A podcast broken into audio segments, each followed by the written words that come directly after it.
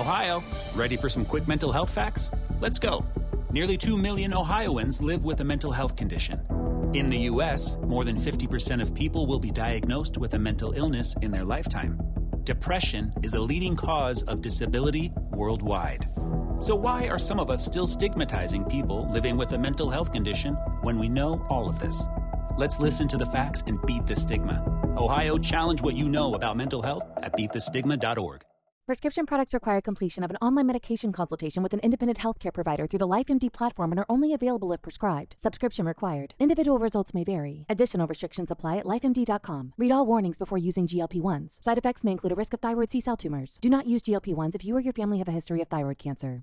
If you've struggled for years to lose weight and have given up hope, did you know you can now access GLP 1 prescription medications through LifeMD? LifeMD is now offering eligible patients online access to GLP 1s, the breakthrough prescription medication that can help you lose body fat and weight. Listen to what people are saying. You just take your shot. It doesn't feel like you're on a diet. What I wasn't expecting it to do was to shut off the food noise. This was life altering. And if I can do it, I feel like anybody can do it. And here's the best part your insurance may cover 100% of the cost of your medication. So go to trylifemd.com to have your eligibility checked right now. Get started today at trylifemd.com. That's T R Y L I F E M D.com.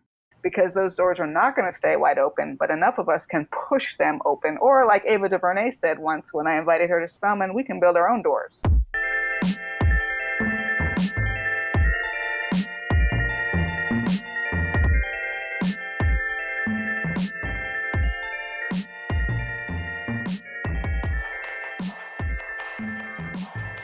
Hey folks, it's Karama Horne, aka the Blerd Gurl, and welcome back to the Blerd Gurl podcast.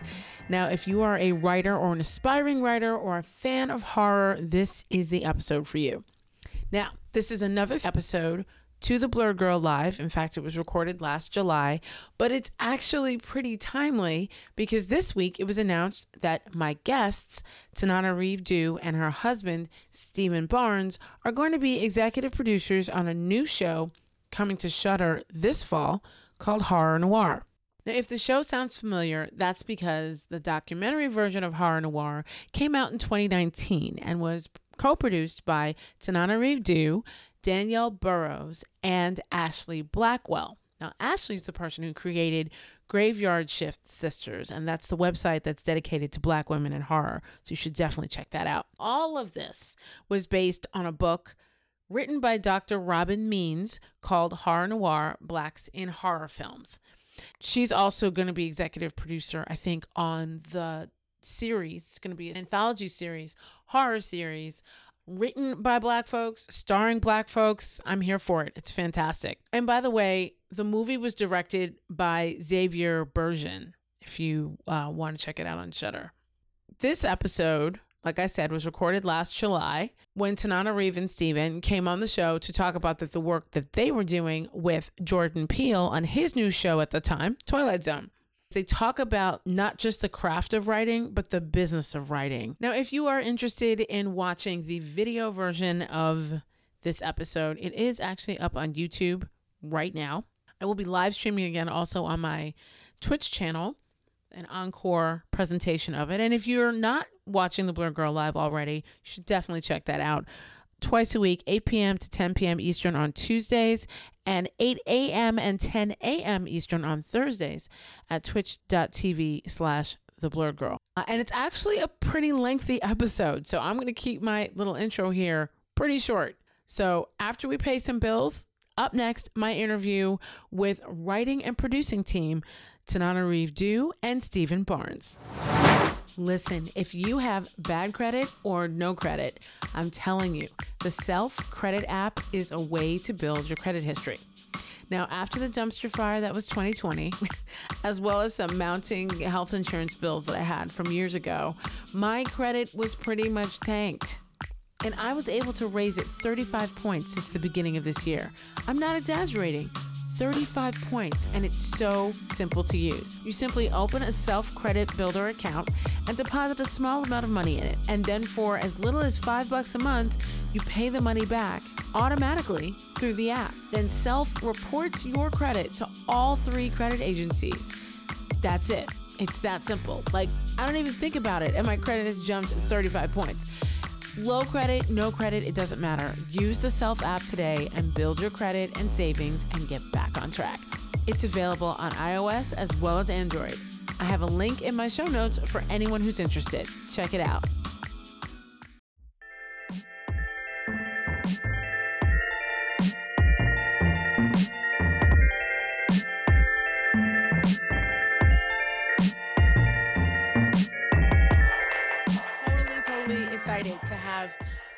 Award winning writers and producers Tananarive Due and Steven Barnes on the show to talk about their work and their love of horror and fantasy genres.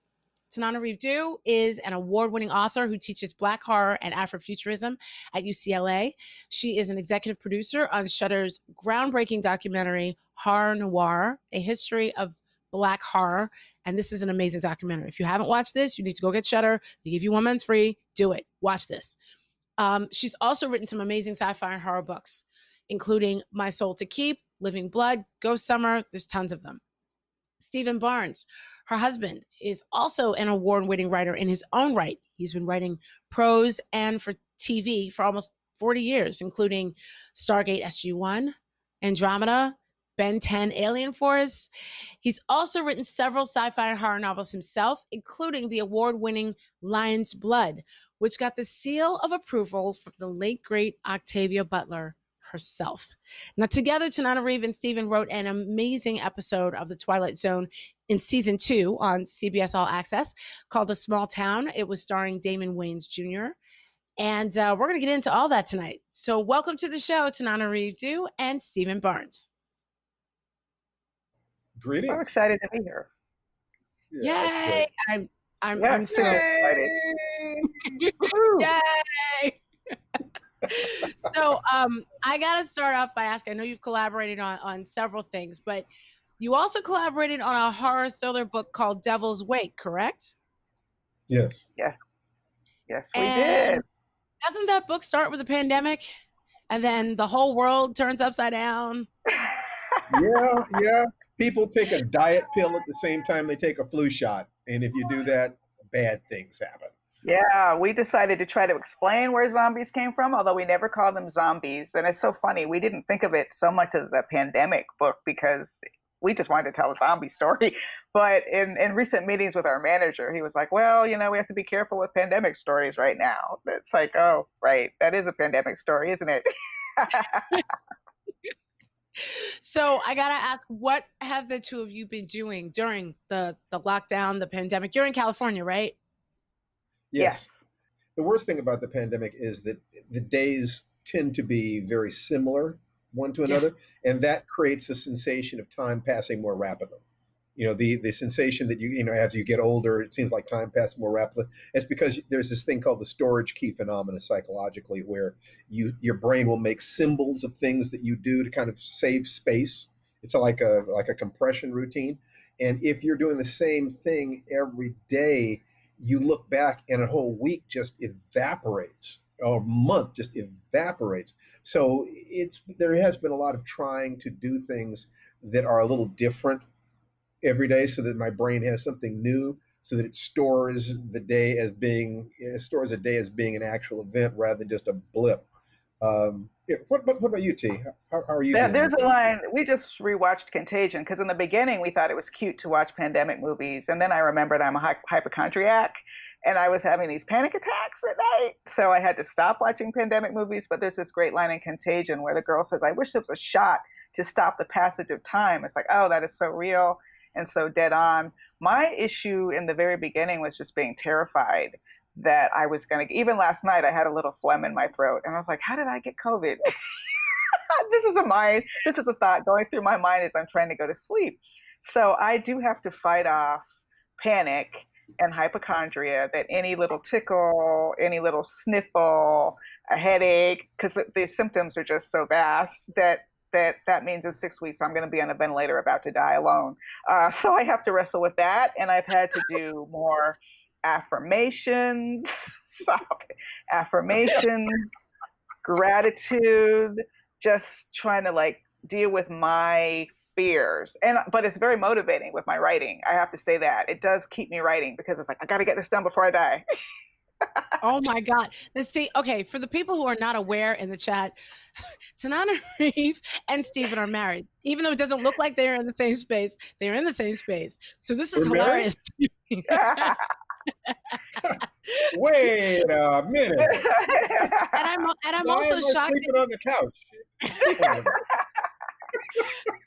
i'm also shocked to hear that to that that the two of you that Tananarive, you have these panic attacks and all these things make your mind spiral out of control and you panic because you write such good horror and the two of you have done some great psychological horror is this like uh, uh, is the source material coming from your dreams or something I, I think I write horror because I have this fearful streak. You know, from the time I was a kid, I had a very strong sense of my own mortality, just lying awake at night staring at the ceiling that, oh my gosh, one day I'm going to be old, and, you know, and all those sorts of things that kids generally don't think about. That was always in my mind. Um, and in fact, I alluded to that in my first novel, The Between, with the John Keats poem that begins, When I have fears that I will cease to be before my pen has gleaned my teeming brain, or whatever. Um, so I think it's because I'm a scaredy cat that I write horror. I'm really trying to create characters who, frankly, are a lot braver than I am, who think better on their feet, who are more resourceful than I am, as role models over and over and over again, because it's not going to be zombies, but I, I guess I felt it's always going to be something. And we're learning in 2020 the horror it can be real. absolutely um and actually some of the reality of some of what we've been seeing has been obviously police brutality which is not new. Um It's very interesting because I actually saw a, a speech that you gave, like I think it was 2014 or 2015, Tananarive, and you were talking about worrying about, you know, our kids going in the street and things like that because of what at the at what might happen to them at the hands of the police. What is it like trying to be creative in this time, and how do you marry your your creative side with your activism? Um, I thank you for that question. My my late mother, Patricia Stephens Due, and my father, who's 85 now, John Due, were both civil rights activists in the 1960s and continued to be lifelong activists. So I had very strong role models in terms of trying to have real impact in the world. And I'm just grateful every day that they didn't think I was wasting my time as a writer. Because I often say, if they had told me I was wasting my time, I would not be a writer, or it would have taken me a long time to come to the point of accepting that I was a writer. So I was very lucky to have that support and also very explicitly told that representation matters by my parents.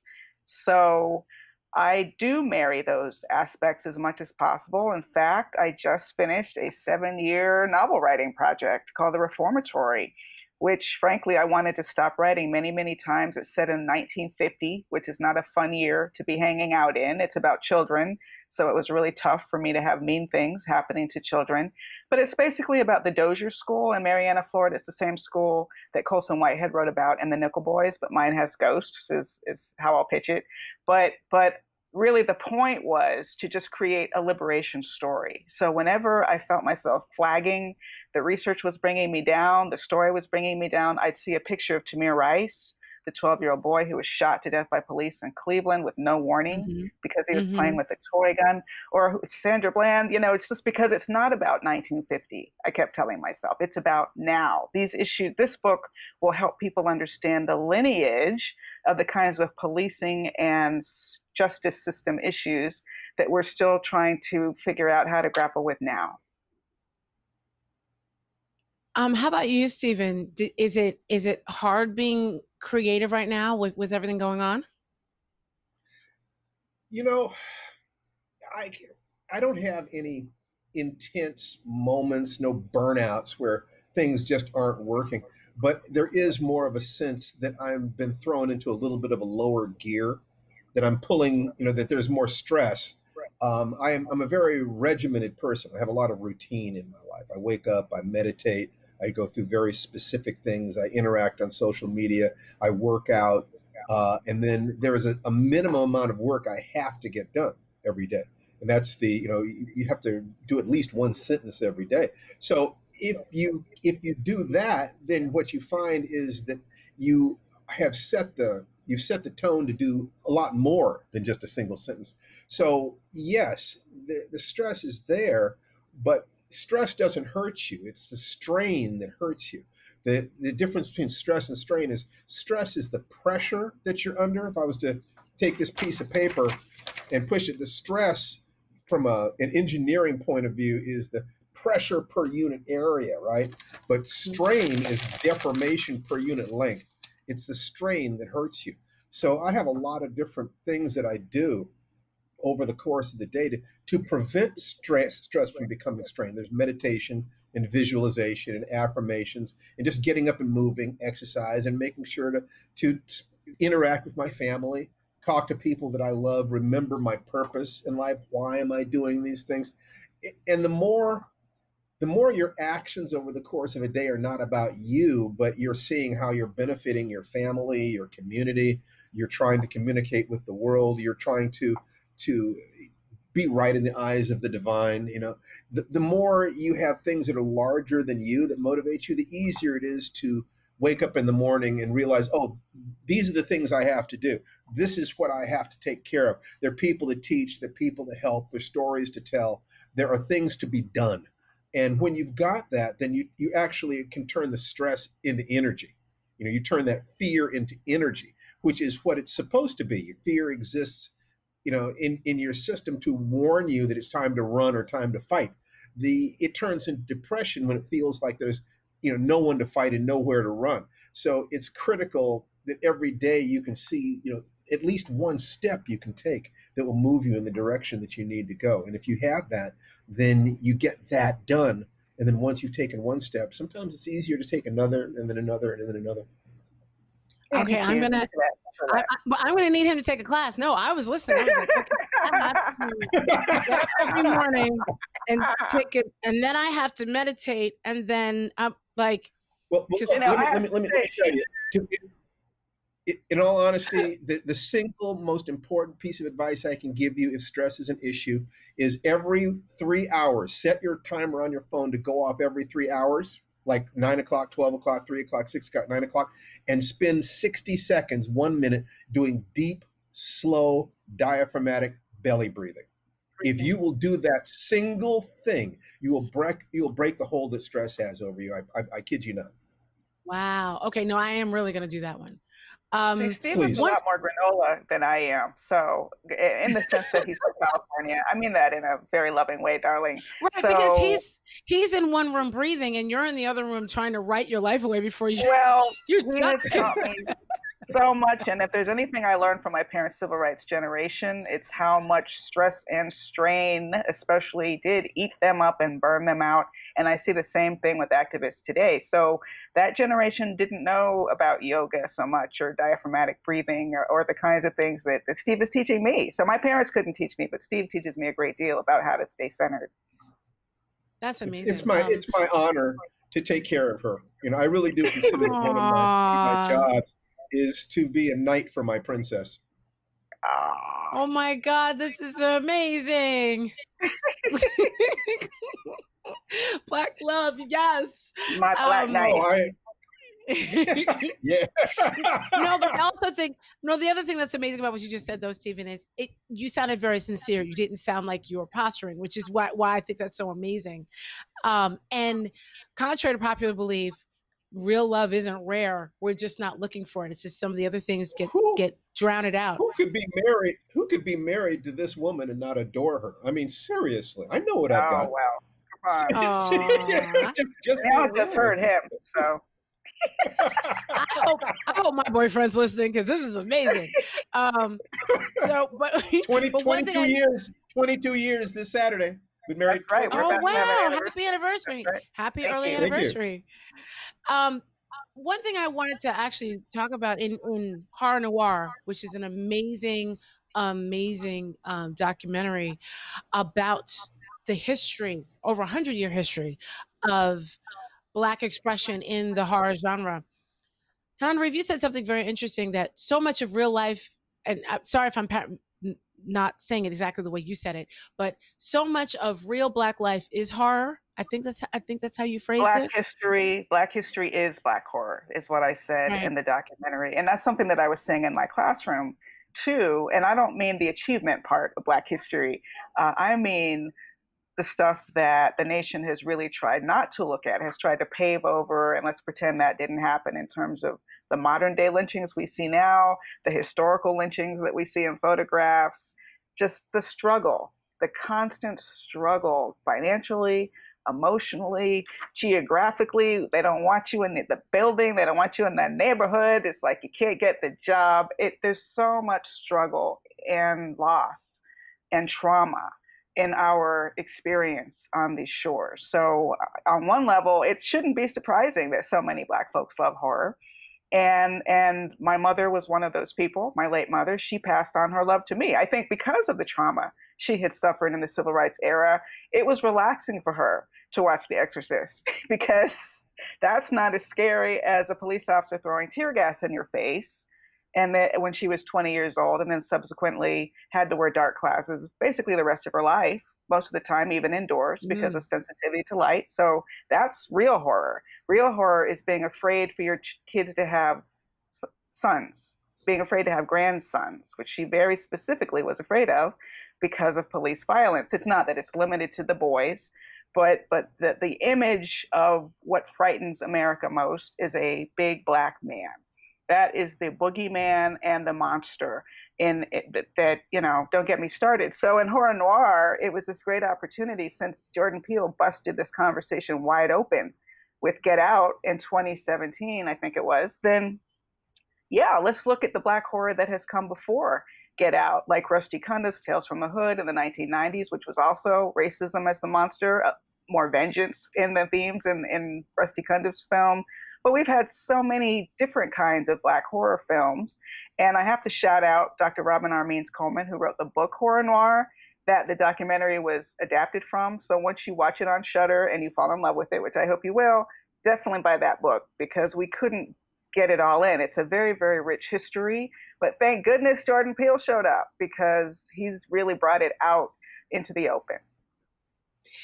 Well, also, and speaking of Jordan Peele, you in your class, uh, which sounds amazing. I can't. I, I have to figure out a way to when when they turn the planet back on. I want to come out to LA and sit in on this class. Um, you not only teach this class about Get Out, but then Jordan Peele came to your class one day. How did this all? How did that all come about? Girl, Twitter. I love Twitter so much because I Me spent, I spent so much I spent so much time there. I want to feel like I'm not wasting my time. But I, I once I got permission from my department chair at UCLA to do this black horror class called The Sunken Place, I just started tweeting about it. And Evan Narcisse, uh, a reporter for IO9, wrote a story about it. I love Uh, Evan. Evan's amazing. And the day that story came out, I got followed by Monkey Paw on Twitter. I followed back. I said, Oh, wouldn't it be great if Jordan Peele came to my class? Honey, three weeks later, Jordan Peele was standing at my class because he oh immediately wow. thought, Oh, ha ha ha, I could surprise them. This sort of mischievous side of him where he sneaks into the back of a classroom and that's what we set up. He showed up in a baseball helmet and a hoodie, right, honey? Steve was there to help me run security. Basically, what we did was we snuck him in. In other words, they, we had the lights down in her class while she showed a clip. Where And- Rose is dangling the car keys. The Rose is dangling the car keys. So we snuck him into an empty seat in about the middle of the classroom. The guy that was sitting next to that seat kind of looked at him with a little bit of suspiciousness, but you know, n- nothing going on. Then when the lights came back up, Tananarive said, "Well, what do you think the the filmmaker was trying to tell us about the commoditization of black bodies?" And a couple of hands went up. Jordan, with who you know wearing in his under his baseball cap and his hoodie, uh, raises his hand, and she said, "Yes, that gentleman in the back." He stood up the, the class went berserk. I mean, utterly berserk. People were running out of the room crying. And what followed Oh my God. that was Yeah, they were just so overwhelmed. Yes, it was. He had a brilliant conversation with the class. He was so giving and so open. The man is genuinely brilliant, genuinely humble, just very, very real. Um, I just love this guy, and, And- uh, the the kids were thrilled. It was wonderful. One of those students I want to point out, who was actually in one of the photos we took, was named Camille Oshundara, one of my top students. Absolutely brilliant. She got an internship with Monkey Paw Productions, Jordan Peele's company, as a result of that class visit. I submitted her name. Child, within months, she was a cultural executive at Monkey Paw. So she is now a part of that company, making decisions That's on amazing. set. So exciting. Yes. I actually had a conversation with my um my previous guest Matthew Cherry because he worked at Monkey Paw for a little bit and I told him I thanked him because I was on the red carpet for us. And I remember when I got on that red carpet looking around and seeing all the brown folks and I said, "Y'all did that." Because it's very rare on a red carpet to not just see brown folks but for people to talk to us. And it was it was amazing. They must have and i said it's like you send out an edict. And he said i can't really confirm or deny but we definitely made sure that there was representation on that red carpet. Um also i bumped into the two of you after the us screening uh it was a while ago and i, di- I didn't know that you'd already seen it. Apparently you had a private screening or something I mean, we may have had Jordan Peele invite us to a private screening, and I mean private, private, just the two of us, basically. And the guy who was running the, the projector and, and would make Mhm. notes whenever we laughed or whatever. but uh, yeah, it was great. We brought our own popcorn and we sat on a sofa and watched it on an oversized screen, and it was just such a thrill. But you know, I was That's worried. Amazing. I was a little worried. I loved it. Steve loved it, but we were like, "Holy cow, this is so different from Get Out, and it's twisty and turny, and it really sort of asks the audience to ask questions." And I, I was just super thrilled that audiences responded to it the way they did. Yeah, I also felt that it was uh, Get Out more or less takes place in our world, whereas Mhm. um, Us is a parable. It's a fairy tale. You're not. Yeah. It does. It has dream. It has dream logic. It does not. It does not play by real world logic exactly. So the question I had was: Are people going to be willing to chew this? Are they going to be willing to talk about it afterwards? Are they going to be willing to think? Because it it felt more like um, there was some Italian horror and and some Korean horror that Yes. that has that sort of nightmare imagery logic to it and it, it felt to me as if jordan was tapping into that more than into the american tradition. It felt you know it it it, it felt it different. You know what, we're- what we're seeing is a is a mind that is trying very hard to find ways to encapsulate and convey thoughts that haven't quite been expressed in american entertainment. You know so he's he's quite remarkable I completely agree, and it's funny because that you said American. Um, I talked to you a little bit before the show about how my mother's not from this country; she's from Bermuda. Um, and I grew up watching very international things. Subtitles didn't bother me. I actually thought that's how you watch TV. I didn't know the words were not supposed to be on the screen. Um, and so it's funny. Everybody that I talked to that saw the movie that was an immigrant immediately was like, "Oh yeah, it was about capitalism in America." But Amer- African Americans, and not just African Americans, but Americans didn't all take that. They're like, oh, it was this, it was that. It was a, it was really more about the American family and how we're not looking at the Black American family the, the same way that we look at mainstream families. And I'm not saying that all those elements weren't in there, but I just thought it was really interesting how all of my like first gen friends were like, yeah, capitalism. That's exactly what that was, and how everybody else. And um, Steven, you had a very interesting take on us. You just talked about the dream world.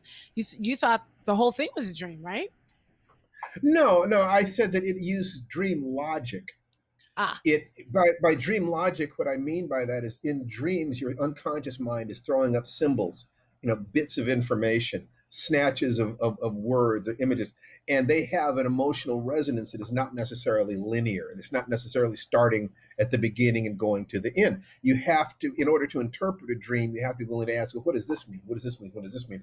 And people who are cinephiles will do that. They'll go to the coffee shop afterwards and they'll have, you know, long Mhm. conversations about things. I think that us was chewy in that way. It was designed to trigger conversation. They weren't going to give you easy answers. He what he wanted to do was was evoke an emotional response. That's in a lot of ways that's what art tries to do is to create images each of which triggers an emotional response But in series, you're going from this emotion to this emotion, to this emotion, and you're having an experience while you do that. So there was enough logic to the to the storyline to engage you but if you if you start asking questions about well where did they get their food? Who was feeding the rabbits? You know and you know how was it why was it clean down there? Where did their clothes come from? You're missing the point. You're missing the point entirely. So my feeling was that it was an extremely sophisticated piece of work it was a much it was a much larger canvas than get out which was a much more confined film and in some mm-hmm. ways was was more impeccable because it wasn't as experimental uh, so you actually probably had more intelligence and talent on display in us because he was growing, but the because the canvas was larger, it wasn't necessarily as flawless as us. What we're seeing here is is an artist who has the potential to be one of the greats. He really does. If he if he pull if he can pull off one more on that level, I will surrender. You know, right now, I think he's brilliant, but I yeah. could go to think it, it, could genius is right around the corner. He's very hey, he's very yeah. close in my estimation. He he, uh, that could he could be the guy. Listen, he was there for me with Get Out already. I just love that movie so much. Um, and yeah. actually, Jordan Peele also asked me to write the introduction to his annotated screenplay to Get Out, which was a huge honor because I've been teaching it and wow. the, the perspective on how he was sort of dealing with white supremacy. But but Get Out is very different. You know, racism is the monster, and it's more of a twist. And then you get that it's about white supremacy. It has some slavery in it. It's kind of hard to miss what it's about. And Steve is right. Us is a much more experimental film. And to speak to like the differences and reactions that you got from various people who saw us, uh, for Black audiences, when I heard the synopsis of Us, just a Black family on vacation is menaced. I was there because I had never seen. That's the movie. That's the movie. horror movie about a black family on vacation. I mean, that is yes. simple. If, if he had just had them in a winter cabin, and there was some kind of unseen creature in the woods, he still would have been making history with us. Yeah. But then, no, he's just starting there. He's just starting with giving Lupita her first starring role. What? Okay, yeah, that was a thing. Uh, he's just starting with creating a black family in a horror movie but then, like Steve said, he's expanded it to this, this dream space and dream logic and asking all these questions. And I think for a lot of Black Americans, they do think of race first, their isolation. They were the only Black people there. Um, whereas if, if you're not so accustomed to thinking about race first, it's a little easier to see the anti capitalist message in the movie. And, th- you know, and that's I what I think the immigrant thing part came from. I'm sorry, Steven. I didn't mean to cut you off. Go ahead. No, it's okay. Uh, uh Get Out was clearly about race. It was about, you know, who are our allies? Can we trust anyone? And if you're white and you're watching, and I think the question is, has there been so much damage that we can't reach out and and, and connect? Um, it's a very real question. I'd never seen anybody ask that. But um, us, race is secondary to class. In in my, in my book, I think that it, although it impacts, because I think anyone who's you know upper middle class black and clearly that family was doing just fine in terms of their finances starts wondering are you leaving your neighborhood behind are you leaving your people behind you know and and that fear that your comfort your luxury is could conceivably be considered to be based on the misery of others. Um, i think that you you have to process you know what do you think about the fact that there is misery in the world? You know how can you enjoy your wealth and comfort you know knowing that there are, are people who are dying and suffering and starving and and, and hate you for what you have? Um, i i think that that in both cases he's dealing with real issues that he has as he has been experiencing his life um, and that is what an artist does they take their actual emotions and use them to power their work. So I'd like to jump forward a little bit to Twilight Zone. Now, Twilight Zone, I know you're happy. Twilight Zone, uh, you both got to collaborate on an episode, uh, season two, episode eight. So sorry for the confusion on social. It was episode eight, not episode two, um, called Small Town. It was starring Damon Wayne, Wayans Jr. And Damon Wayans Jr. plays a quiet church handyman who uncovers a magical scale model, imbuing him with the power to help him help his struggling small town, but the mayor takes all the credit. So I got to ask is this part of that dream-like metaphor that you were just talking about or were you coming forward with an, another theme here?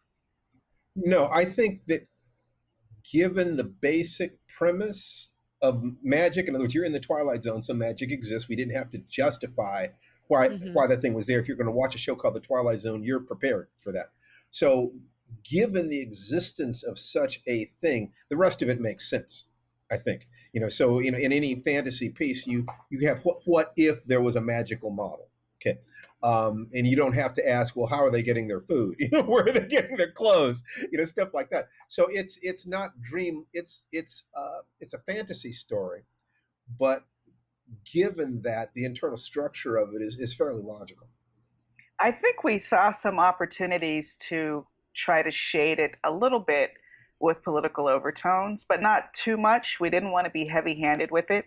Uh, one thing, for example, even though it's set in a small town, one reviewer mentioned in an article about the director, uh, Alonso Alvarez um, Barreda, that this is the kind of small town in TV and cinema that we're not used to seeing be a multiracial town, like where there would yeah. be a black lead and a Latina across the street with her son. And frankly, that was very important to us at the script stage.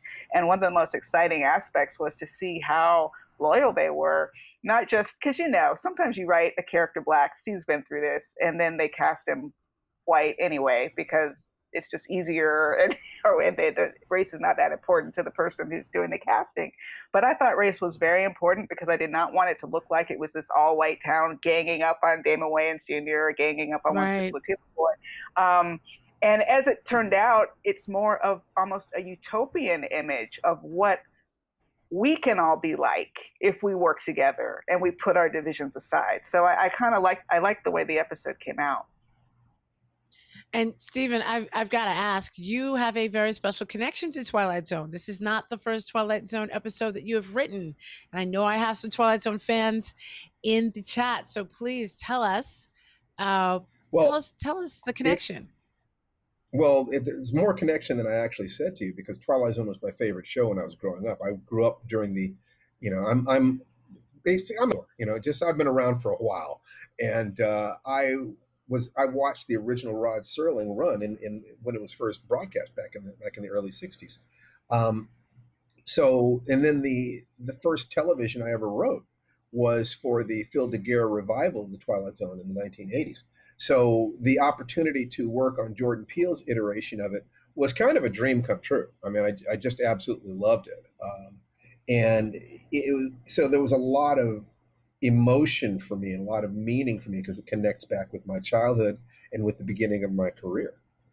I have to admit that I did not watch The Twilight Zone as a kid and really have only seen a handful, don't hate me, everybody, of uh, episodes uh, compared to probably some of you who are super, super fans. But the importance of this is not lost on me. So my excitement is yeah, it's Twilight Zone, but mostly it's like, oh, it's Jordan Peele though, because I'm such a fan of what he's doing in the industry and the opportunities he's creating. So that was my, I was like, oh, it's Twilight Zone, and I get to do Twilight Zone based on um, Jordan Peele's approach to to storytelling and what he's trying to do. So that is super exciting, and it was a direct result of that classroom visit because we came at you know, they invited us in to pitch. I mean, we're no fools. So we came in and we pitched and we were probably in there two or three times um, before we finally settled on on which story and how to go forward. But it was a, a really really positive experience. And just like Steve had his first TV credit uh, for Twilight Zone, my first TV co-credit is Twilight Zone. So there's that symmetry. And actually, it's not a to that end. How what was it like going from prose writing to a writer's room? because you're kind of when you're prose writing, you're kind of writing in solitude, right? Oh, for the most part. Uh, most of my novels are solo. I've done some collaborations with Steve. I did a collaboration with my late mother, but for the most part, you're absolutely right. Uh, it's a solitary undertaking. And while I haven't yet really been in a television writer's room because we were freelancing, I've learned the collaborative nature of screenwriting, mostly because I collaborate with scripts uh, with Steve on scripts. And so all those lessons he had learned previously, I was learning for the first time, which is that you sort of have to agree on the vision and then you have to agree on the methodology. So we do the one page, the three page, the 15 page, and then we go to script and all that is, is a, like he said, he has a regimented life and that's his approach to doing it. So when we're collaborating, that's what we do because you can't have one writer tearing off ahead. Um, you, you have to agree on a vision when you're collaborating. So I just said in a meeting this morning that I have a mini writer's room at home, right? And that's what we do. And it's very, very different. That's probably the most different aspect of television writing, screenwriting versus prose. And the other piece of advice I would give people who want to to make that transition, because I just decided to make the transition because I wanted to be helpful and bringing some of my adaptations to screen that were stalling out. You know, to this point, I had mm-hmm. never had an adaptation on screen, and I would see them stalling out at the script stage. And it's like, well, maybe if I learn how to write scripts, I think naively, that'll that'll help, and it does help. But at the same time, there are a lot of executives and studios who are not that eager for the author to be involved in the adaptation process. So it's a little bit of a mixed bag. But I would say to any writer out there, take a screenwriting class if you can't find a screenwriting class, then find scripts online and read them while you watch your favorite movies and start with short scripts and notice the difference between prose where you can go internal and hear their thoughts and screenwriting which is all visual symbols and dialogue and, and action as, as, as far as the writer not being involved in with the adaptation i don't think joe hill ever got that memo like ever well, um, he's doing great. That's one of my favorite shows right now. It's NOS4A2 on AMC. NOS4A2. Um, I just had Jakar- Jahkara Smith on the show a couple weeks ago, Maggie. Um, oh. so I I'm curious about the show itself. He's able to control things in this town with this magical scale model, and the changes he makes seem very emotionally based. Um, he's he's suffered a loss. Is this story really not about the town, but about his loss? I I, I definitely wanted to ex- explore that. Stories stories are all about two things: what is true and who am I? What are human beings? What is the world around them? So you have to start with what's going on inside him. So his backstory, having suffered that loss, gives him a, a gap. There's something wrong. There's something missing. He feels some guilt. He feels pain and loss. So ultimately, what the story will be about is what does he need in order to become a healthy human being who can move on with his life? And I think that his need to try to control, to because he was not unable to control his wife's death. So if he can control the, what's going on in the town just a little bit, then he's keeping her alive. She was mayor. And he's also taking steps to try to make the universe a more orderly place. It the fact that it turns into a, a battle of wills almost between him and the mayor has to do with the fact that we cannot control, no matter what we do. Um, there are always going to be factors. By letting it be the mayor, you're simply personifying that into an individual rather than just you know random random facts going wrong, which then gives us uh, a personified opposition that's very easy to see. You know, it, it's it's drama that is that is easy to understand. It, it automatic once you create that opposition, it automatically suggests scenes, dialogue, action, and so forth and so on. And it has its own arc. But yes, it's primarily about this man who is totally alone at the beginning. And the last shot, he's travel he's walking with what could conceivably end up being, you know, yeah. Anyway. Anyway, spoiler. But not, not really. Oh no, no, no. We can we can but, spoil uh, it. It's been out for a couple we weeks. We have a thing that no, you can spoil it. It's been out for a couple weeks, and there was a homework assignment to watch it. So no, I don't play that. If, oh. if it had just oh. dropped, if it had just dropped, and if you don't want to spoil it, it's fine. But if it had just dropped, I would absolutely say don't spoil it. But I think a lot of people in the chat here have seen it already. so so I so, will. well, one thing I just wanted to say about um, that that. Uh, butting of heads between the mayor and our character Jason. By the way, Jason is named after our son Jason. and one of the first things, one of the first things he said as he was watching it when he saw the model was, "You should drop a rock on that." And then, and then the guy did drop a rock on it, so he was well named. But in any case, um, we wanted to have Jason as the character, yes, who's trying to rebuild, who's trying to come back from grief. But the mayor is basically someone who has been coddled and privileged and is incompetent to the position he finds himself in. So you, uh, there were questions swirling around: Is that Trump? I mean, that really, as political as I am, that isn't what was in my head at the time. Especially because some people felt that Twilight Zone, the first season, had been a little heavy-handed at times with its messaging. So we were trying to be careful not to make anyone overtly Trump-like or anything like that. But of course, it's hard, and especially in today's political climate with the election coming up, not to ask those questions about, you know, what is leadership? What is the difference between a leader who actually performs and one who only claims to perform? So I can understand why people would see some similarities. Um, Emilio, the boy that basically was the artist, what does he represent? I, I felt he represented the truth, but I don't. I, I wanted to hear it from the creators. I would say absolutely. He is the truth teller. Um, art is our way of trying to tell the truth. Even when it's fiction, we're trying to say things that are true, even if they're not real. It's something I tell my students. So Emilio is a kid who calls it like he sees it. He draws the mayor in caricature. He sees the giant spider. Instead of being weirded out, he's just full of wonder for it and puts it up as a mural. So, yes, I think Emilio does represent the truth. And also, speaking for myself, that part of myself that is the artist. Um, that's I, I like the child characters. Yeah. I would think that if if one of the core human experiences is the creation of family, is falling in love and, and so forth and so on, that maturation process thing, then our lead character's lost relationship killed the concept, the, the capacity for him to have a family.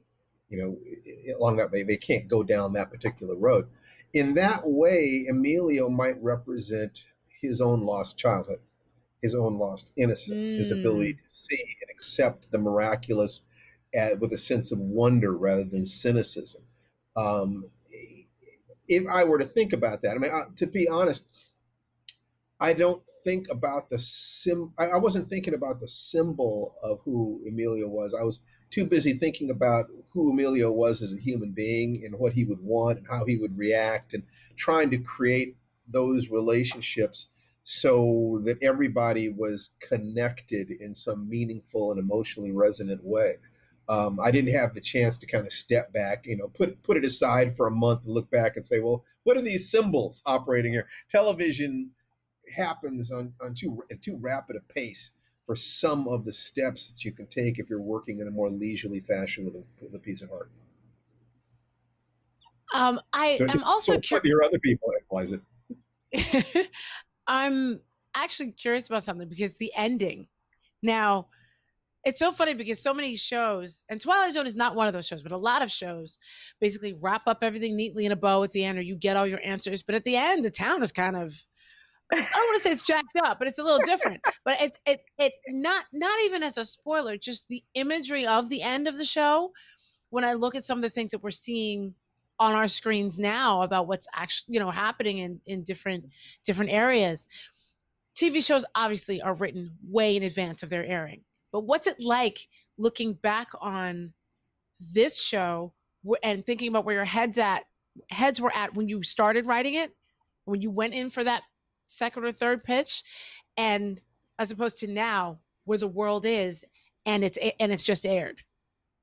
Uh, if I can say in all honesty, while there are a lot of things that surprise me about what's going on today, the denial of the virus, not wanting to wear masks, things that never would have even occurred to me, uh, there are ways in which I'm not terribly surprised that things are going south, right? So this was in 2019. I think we started talking about the script in summer 2019, turned it in fall 2019. A lot of this writing was on the wall, even if we hadn't seen the virus and the mass demonstrations. And believe me, if we had had our druthers, there would have been more destruction of that town because we had to we had to peel it back for budget reasons. But just so y'all know, there was going to be a big fire not like burning the whole town down, but but one building in particular was going to be on fire, and it was just too expensive. I don't think anyone would care if I say that. So it's true. yeah. that's the reality of, of creativity. In, in, your head, you can imagine anything, but once it comes time to turn it into uh, an actual image, you know, it's can be colossally expensive and logistically very very difficult. So you have to be willing to roll with that. You have to be willing to listen to what they can and cannot do in terms of production. I mean, heck, I've had producers warn me that their actors, you know, could not be given difficult dialogue because they weren't really good actors. I mean, it's like, well, that's, that's like, why are you hiring them? Uh, well, in this particular case, because they were gorgeous. Ah. well, it's often the case, yes. isn't that true? Yep. But in any, exactly. in any case, Baywatch. uh, but, but one thing I will add that has been a, a, profound lesson for me as a writer, and I did get to go on set for just a day, like right before everything shut down. It was one of the last things, one of the, my last trip was on set to see them shooting the interiors with Damon Wayans Jr. and the model, and how understated his performance seemed from a distance. But in the camera, it's a completely different expression of the character. It's like, oh, so acting for the camera and acting for the stage, not the same at all. That's what that's a lesson I learned. And the phrase I took away with me is a a whisper is a shout on the screen, mm. right? So we didn't need the big fire at the end all we needed was a couple overturned cars and you could see the mess it was like they've got a big mess to clean up that was the point of the fire was they were going to have a mm-hmm. big mess to clean up and it still mm-hmm. looked like a big mess to clean up without the extra expense so that's something to bear in mind that that symbols do carry a lot of power uh, visual symbols carry a lot of power on the screen now, uh, there's a lot of questions in the chat that we're going to get to in a second. I just wanted to ask one last thing before we, a couple last things before we get there. Um, all this renewed interest in Black horror and, in Black storytellers. I mean, if it wasn't for the pandemic, we'd have, um, I think, Antebellum with Janelle Monáe would be out, Chris Rock Saw would be out. We got Candyman coming. Has there, you know, and I, I, I put your show and Jordan Peele's Twilight Zone in this same mm-hmm. scenario. Are we seeing a actual renaissance again of black stories in in in horror in in particular or is Hollywood literally just trying to get another get out? Is the machine well, doing what the machine does? The machine is doing what the machine does, and there is a renaissance. You know, there's there is a, a, as more and more people of color are behind the camera. They influence the decisions that are being made. And as long as the audiences support it, that machine, that thing called Hollywood says, oh, there's money. Corporations are just big machines that eat money. I mean, they don't they don't have politics. The people inside them do. But what the machine wants to know is, can I make money if I do this? So if there are people in the machine who want to create images that appeal to their hearts and the audience rewards those images with money, now you have a situation where you have a, a, potential positive feedback. You have enough filmmakers who have a chance to do something that a couple of geniuses can rise. I mean, 99% of what of anything is going to be crap. So we have to have enough room to fail. So we have to have some movies and, and TV shows and books that make a ton of money so that a whole bunch of other people can make small projects, have a chance to develop their chops and for the geniuses among them to rise. Yeah, a lot of people wonder, will this last? Can this last? Uh, when you say again, you're probably thinking about the 1990s, which gave birth to some of the other great black horror that we had um, Tales from the Hood, Def by Temptation, Candyman, you know, all these kinds of projects came out in the 90s. Although Candyman isn't quite black horror, that's a different conversation. But um, the question of whether it can sustain is an interesting one. Almost anyone who's in the industry, a lot of you who are not in the industry know that there's a lot more attention on Black folks in particular right now. So your phone is blowing up, your texts are blowing up, your email, if you're lucky. People wanting to have meetings, meet and greets. What you got? What can I get? There's a, a bit of a feeding frenzy right now looking for Black projects. That definitely will not last at this level. In fact, it's probably already tapering off. okay. So, um, that's why the prepared were the winners in this case. If you had a script that was already ready to go that you could send to someone, if like like if you have say a podcast, it's already amazing. You can you can get in through the door. Um, And it will be up to the creative community to continue to learn, to grow, to keep our projects. Like, for instance, if you want to write a film, make it under a million dollars, make it under two million dollars, so that you can earn that money back and and succeed upwards, um, and not be a, a, financial disappointment, so that the next person who comes behind you can't get that deal. And one or two is not very much money, but 10 million and under, I would say, is a good place to aim. 5 million and under, Blumhouse is 5 million. So if they can do $5 million projects, what's your $5 million project?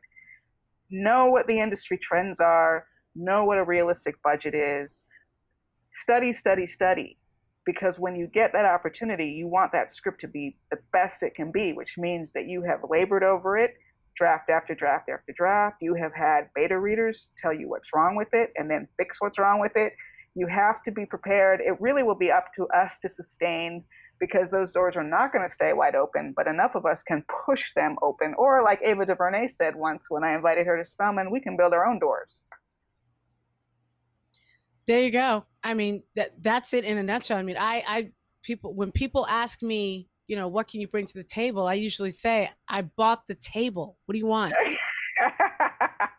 like I got a tape. That table's not the problem. the problem is your perception.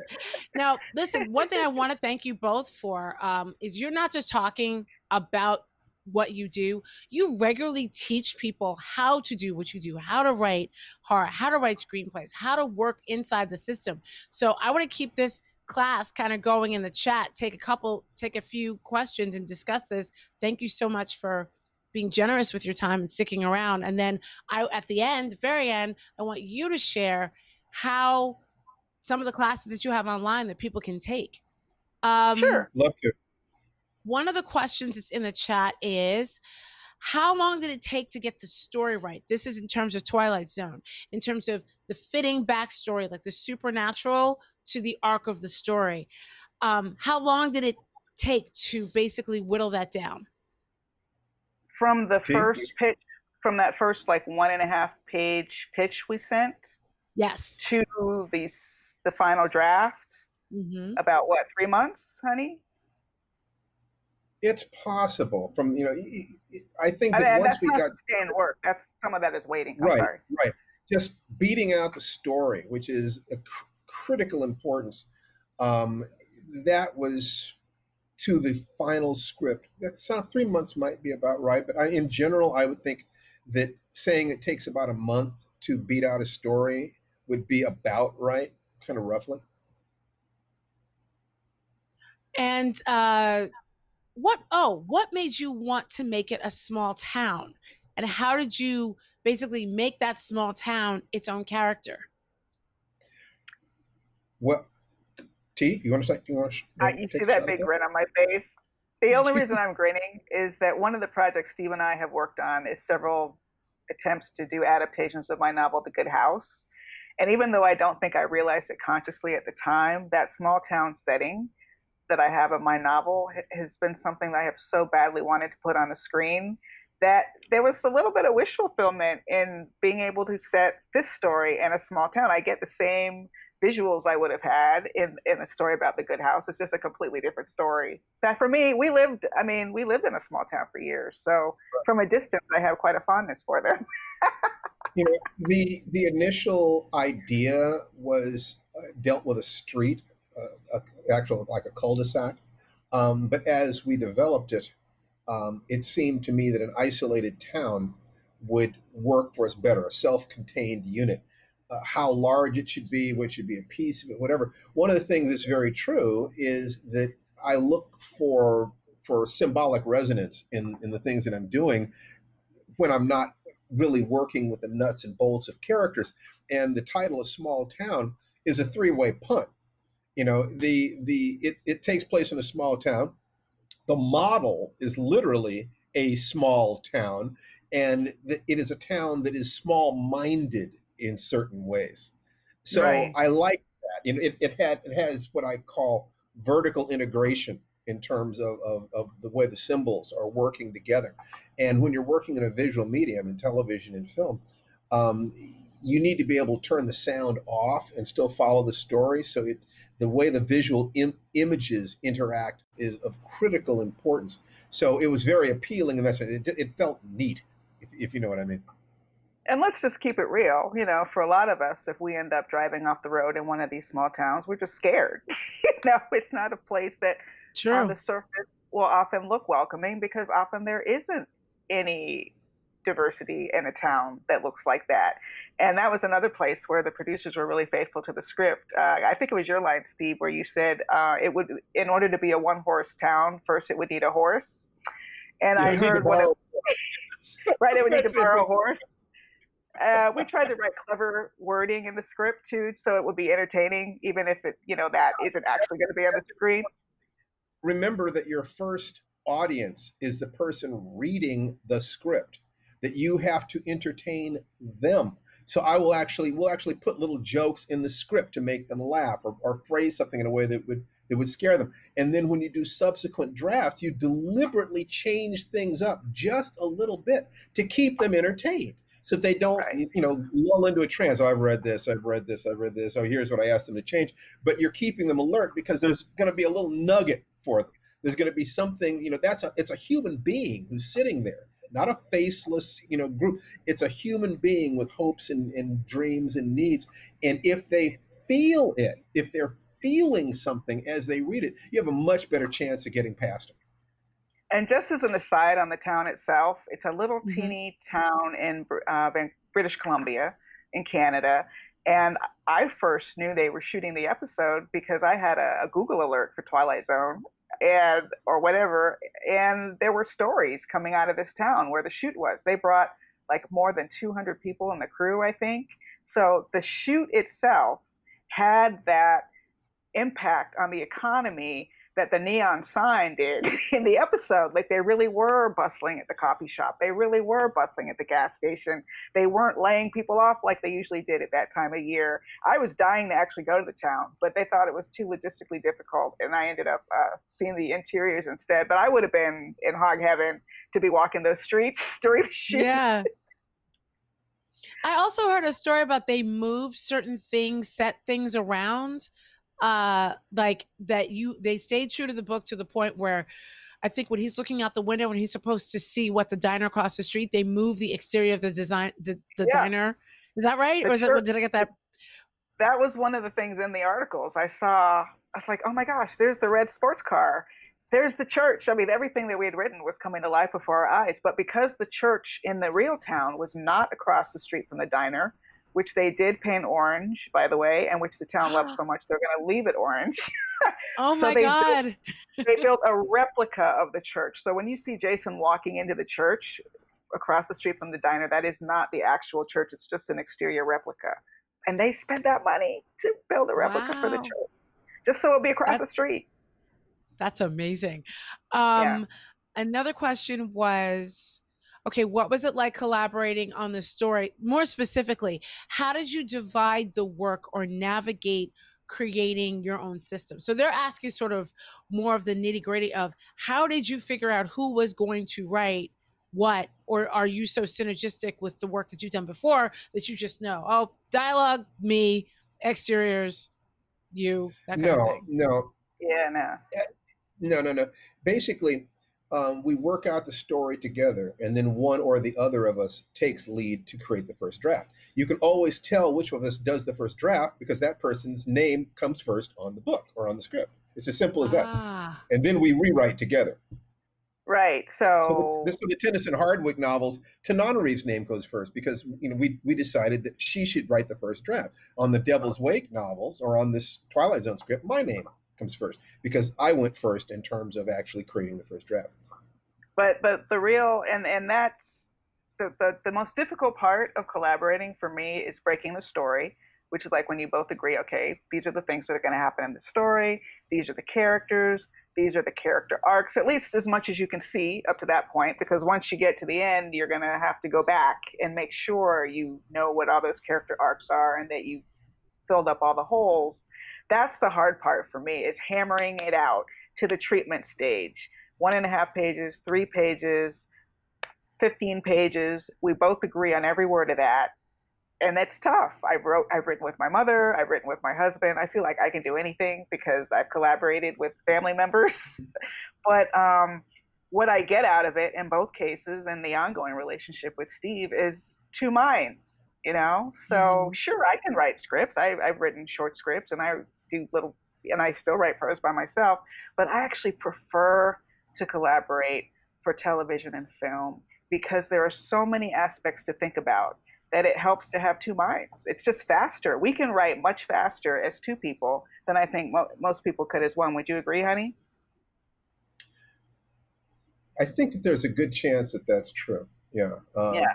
If as long as one or the other of us feels enthusiastic about it, yeah. you can kind of you know take take the bit in your teeth and, and run. Like we just got finished um, doing the first draft on a horror script, and I got it started and worked out. We worked out the basic plot elements together. Uh, and then I began expanding it out in treatment form, which means you know continuing to flesh out scenes, a little bit of sample dialogue, just kind of playing with it. But then Tananarive got antsy and um, decided to just jump in with both feet. And so for for weeks, she was just you know she was just chewing away at it. And so it was like, oh, I'm gonna do stand back and say, okay. You had already I mean, you had already gone from beginning to end and laid out, you know, the, the, the scenes and expanded some of the scenes. But anyway, yeah, I had just finished my novel and that energy needed somewhere to go. So I was just glad the script was there. Um, and when you're collaborating together, this is actually a question I have. It, do you have like a writing room? Is there a room that's got little index cards everywhere, or are you both all digital and everything's in the computer and you're just sharing files back and forth? It's so funny you say um, that. It's like she's seeing your office, honey. How does she know? yeah, She's got I've got posters. I've got boards. posters. I've got I've got a, a double-sided whiteboard. I've got a cork board. I've got big, huge post-it pads that I can scrawl on. The fact is that that every time you know I will use post-it notes, I will use index cards, I'll use you know all sorts of different things because every time you express a story in a different way, different things are revealed. So you can take the exact same information and put it all on index cards and you put it up on the mm-hmm. wall. Then, okay, you take what you've got up on the wall and you type it into a Google Doc. You know, in the process of doing that, new things will be revealed. Then, if I share that Google Doc with Tananarive, then she goes in there and she adds things, things that you know I don't see. So the the way I write, it's I take this position that the events actually occurred. They they really did happen, um, and I'm like a reporter who is investigating, researching, poking and prodding, trying to find out what is true, what was said, what was done, you know, why did it happen, you know, what happened after that, um, and I just keep prodding at it. I keep turning it around in my mind or on paper. I also will will print out uh, a script rather than just working on it on on on the computer because scripts look different on paper and stories books look different on paper than they do on a computer. Um, and so every time i change from one way of looking at it to another way of looking at it different things are revealed. And what i always look for is what i call the low-hanging fruit. Every day i will look for the easy fixes you know, I, I, I never tackle the hard stuff first. It's just I will do the easy stuff. What I know is that in the back of my mind, there's a problem solving machine. And in the process of doing the easy stuff, I'm getting more and more familiar with the project so that my dream time will actually start coming up with some of the answers. And I will wake up in the morning with answers to questions that I posed myself the previous night. So it's it's it's getting more and more familiar with your creative creative process. Your your creative process is like a cat. It's not a dog. It doesn't just come when you call and, t- and do tricks. I can't, I can't, I can't, Steven, you are validating my life right now. I can't, because first of all, first of all, I now know how to meditate and how to breathe. So that's first. So I'm not going to be stressed out anymore. Second, great. I, I know my boyfriend is watching this. Honey, this is why I have notes everywhere. It's not about the note, it's about the fact that I'm getting it out of my head. That's why yes. I have 9 million notebooks. And then I sit down and my new thing is is actually um, reading my notes into Google So the act of Oh, saying great. it is Yes, because yes. Google has dictation. The act of saying it gets my thoughts out, and and then that's another round. And so you are Just validating your way of everything I'm doing. Look, here's the critical thing. You have to find your way of doing it. You want to talk to lots of different writers, people who are successful. Ignore what ignore what the wannabes say, because there are a thousand ways to get lost when you're trying to get to Disneyland, and only one direct way to get there. So the the the patterns, the beliefs, the behaviors that will optimize your life in any particular arena are always going to be known by the people who are there. So if you talk to them, so I've said a bunch of stuff to you. If I give you a hundred ideas and one of them sparks your own idea, you don't have to take anything that I'm saying, but but you'll say, oh, I could do that this way. I could do that this way. This everyone has to has to find their own way up the mountain, and every time And the it- mountain changes a little bit. I just want to add to that. yes, go I ahead. I'm sorry, Tanani. to Reeves. add to that, let me say as a preface that anybody who's out there feeling down on themselves, mad at themselves because they're not creative right now because of everything that's happening in the world, that is fine. Maybe this is your time to be gardening. Maybe this is your time to really, really bond with your children, your cat, to binge watch. Do not feel bad. But if you want to be creating and you're still feeling stuck because of emotions or because you're between projects and you don't know how to get back into one, one of the methods we teach under what we call our life writing program is a sentence a day. So I'm not saying everyone out there has to write a sentence a day, but if you want to write and if you're stalling, start with that philosophy. Just as long as you've done your one sentence, you have fulfilled your obligation to yourself. But the trick is, after a couple days or maybe even the first day, you'll find that you can't stop after the first sentence. You have to keep going. That's how I got through my novel outline. I just spent seven years on a novel. I got through the outline a sentence a day. I got through the project when I didn't feel like working a sentence a day. Um, the screenplay that we Steve was talking about, I wasn't that excited day one. I was like, oh, this is typing. This I wanted to be in my novel. I didn't want to be working in this new thing. So a sentence a day. That's all you. And then eventually, the fire lights. The inner child is like, oh, this is fun, and you're off to the races. That's how it is for me. Uh, I, I know some writers never feel that love and joy and like, oh my gosh, two hours went by. Uh, but but I do get to that point. But it's not always like that by any means. But you can And- increase the oh. you can cr- increase ahead, the I'm sorry. percentage of times that you go into flow state. You know what you want to do is to go into flow state, and you can you can refine that capacity by addressing it directly. Tai chi, yoga, you know, distance running, in any kind of dancing. Know, So in is- anything, is- anything that gets you into flow, flow state. state is flow state like the writer's avatar state? Is this like Yeah, yeah. okay? Yeah, it's it, it's a state where time time begins to disappear, where you you're you're you're not aware of stuff happening outside. You're just you're there in the thing, and the th- and it's happening. To be quite honest, you know, we I think we're all adults here.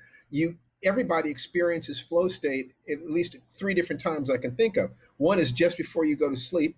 What's you enter into what's called the hypnagogic state. The second one is when you're first waking up in the morning, same thing. And the third one is when you're making love quite frankly that sense of two bodies dissolving and becoming one that's the what they call the dissolution of the of the the us the i thou relationship. It's no longer two separate people. It's like one person. This thing is happening. That's what you want with your painting your dancing your writing.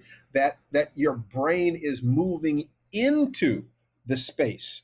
And mm. your ability to do that everybody does that at times. We go into that dream state when we're watching movies and television and reading books. It, it works the other way too. You can learn to go into that state when you are creating movies and television and books, creating that connection between your skills and your capacity to access your skills in a flow state naturally, spontaneously. That's what you know. That's what you you are you aim at at any high level activity. Uh, so you seek out people who ha- are masters of that and ask them how they do that, and you will learn things that you can then apply to your discipline. I gotta thank you so much. This has been like an amazing class. Like I, I could talk to the two of you for like another two hours, but we don't have time to do that here. But I do want you to tell folks where they can learn from you. Please share. Uh, I personally am taking. Uh, I just did this. I just downloaded your Afrofuturism course. Um, so I'm, and I just started it, and I'm super excited. Um, but if you could talk about that course as well as the other one that you were just talking about, we'll try and put some uh, links in the Yeah. chat here. So yeah, Lee, W- T, go- www.afrofuturismwebinar.com. Afrofuturismwebinar.com was basically taking my UCLA class and offering it to the public. But Steve and I co teach it. It's 10 weeks. The literature, music, including Janelle Monáe, uh, and film of Afrofuturism. So it's sort of an intro course. That's 10 weeks. We have an ongoing writing class called www.lifewritingpremium.com, which is a monthly subscription where you get essays and videos and lectures to not just address your writing skills, but the life of the writer. And Steve, maybe you want to talk about the www.writerwebinar.com. Yeah, we do a we do a, a free um, life writing. Life writing is applying Joseph Campbell's model of the hero's journey to your own life and the process of writing as well as to the plot. So it's it's it's it's my baby. I, I created it about 30, 30 something years ago. Uh, and Life Writing Live is an online webinar that we do, you know, about four times a month, really. And you, you can you can see it on our, our pages over on Facebook or we're setting it up so that it can be seen on YouTube at www.writerwebinar.com. And the next Yeah. episode will be on tomorrow. Uh, that'd be July 29th at 6 p.m. Pacific. And so you'll be able to see that there. And if you go to writerwebinar.com, you'll find our website, you know, our our our uh, ma- the Mastery Plus YouTube channel, in which there are just tons of videos and lots of information. Oh, we give away as much as we possibly can. We really do. And you can also join our life writing group over on Facebook. We've got hundreds of people in there who are all we're, we're all engaging with this process called how can we live high energy, healthy, creative lives. I'm gonna have to join that Facebook group. I'm not. I'm. I'm not on Facebook like that much. I do. I am there. I have a presence there, but Facebook can be not so nice to Black girls who like comics. So sometimes I'm not there as much. But I am going to find my way into uh, that. Uh, group You'd be welcome. That sounds like. Thank you. It sounds like it's also very nurturing. Thank you both so much for joining me. This has been an amazing, amazing um, episode.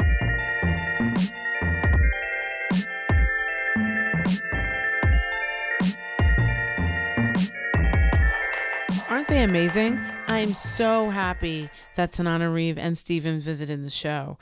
And I'm going to put in the show notes links to some of the stuff that they were talking about, including Horror Noire, the Twilight Zone episode that they wrote, the new news about the Horror Noire TV show.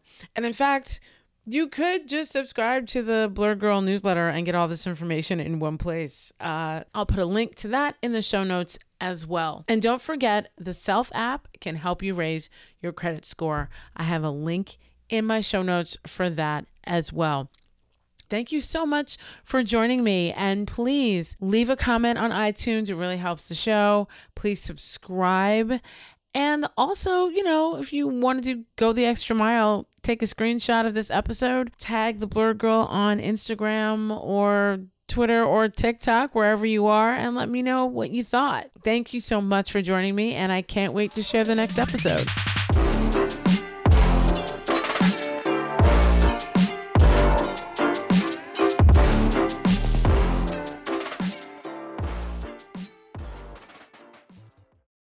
For the ones who work hard to ensure their crew can always go the extra mile, and the ones who get in early so everyone can go home on time, there's Grainger, offering professional grade supplies backed by product experts so you can quickly and easily find what you need. Plus, you can count on access to a committed team ready to go the extra mile for you. Call, clickgranger.com, or just stop by. Grainger, for the ones who get it done.